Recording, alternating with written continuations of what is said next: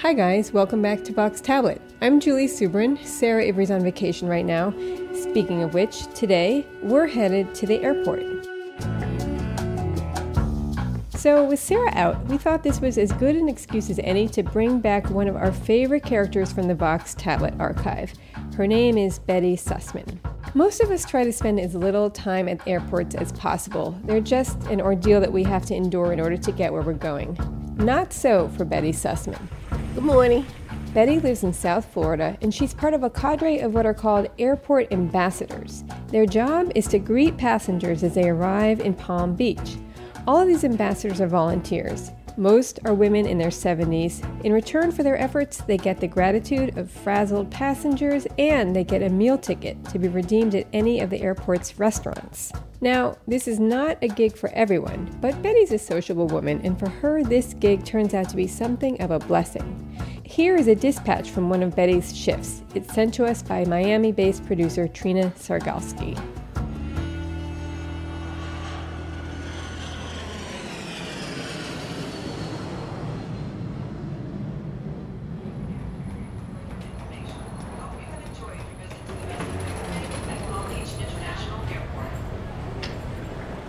Here comes a big flight. So do you want to stand if anybody needs near the escalator? Welcome to Palm Beach. Thanks. My name is Betty Sussman. I'm an ambassador at the Palm Beach Airport. Have been working here for five and a half years. Welcome, welcome. Yeah, we just had a flight that came in from Philadelphia. The stewardesses came off first, and uh, the pilots came off afterwards. And they even said hello, which sometimes they don't. and what did you say, US Air? Yeah, the second one from Philadelphia, 1042. So it's basically somebody who just wants to be a people person. It's the only way you can describe it. And it's just someone who wants to be out in the um, hubbub of, of living. This is my best guy. Kept Alan, Alan, come here. Well, I'm going to get something to eat now. You're always getting something to eat. Yes. Every time I see you, you're getting something to eat. Okay. No, I'm not gonna be out there like two seconds.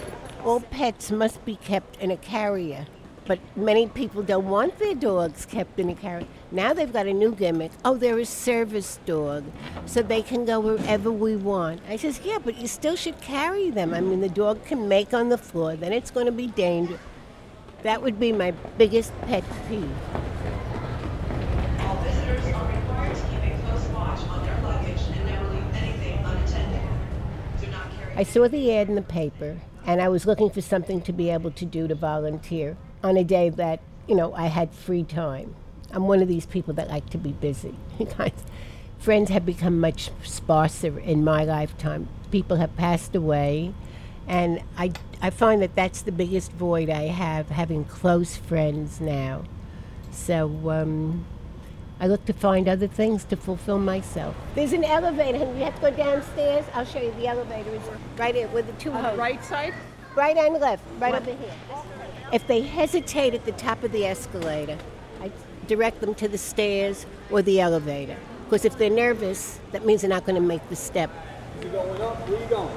We're going on the. All right, I'll see you later. See you at the house. Watch your step down. I was born in Brooklyn, lived in the Bronx till I got married. Then I had gotten married, first marriage, at 17 and moved to Manhattan up in Washington Heights and lived there for 38, 39 years. And I had met Nat after that, and we were married 28 years.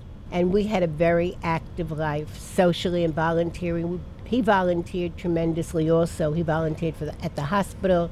And Sunday used to be a day where they went for activities. Good morning. And then when he passed away, the time became very heavy. And I knew I had to do something to not become depressed, even though I still worked the four days a week. I just needed something more of giving back to humanity and for myself. I didn't want to work in a hospital, but I did want to do something that was upbeat. And I find the airport very upbeat. People are here on vacation, people are coming and going. It's a very active, energetic place. Um, so they have a Marriott that like literally is attached. Good morning. Good morning. fill it out, ladies.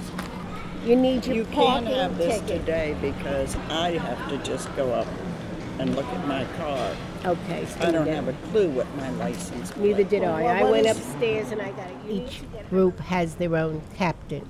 I'm now the acting captain because my captain is sick. She's been out for six months. You want to go up and get it now? This is telling you want it now? Well, if I don't get it now, you'll get it next week. You need to put in your parking swipe number.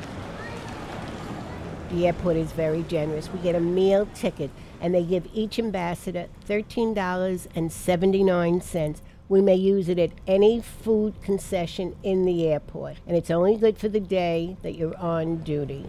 Let's see who's behind the counter. Today I'm going to get two children's dinners, chicken tenders. Because if you get two children's dinners, it's the same price as the voucher, and there's eight instead of six. So they taught me how to, how to stretch my voucher. Sundays are very fulfilling. I mean, I leave the house at nine in the morning, and I come home by three in the afternoon. And then there's laundry, and then there's the newspaper, then there's bills to make out. So Sundays are fine now. Yeah. I know I put in a day that was useful to somebody's day in their life.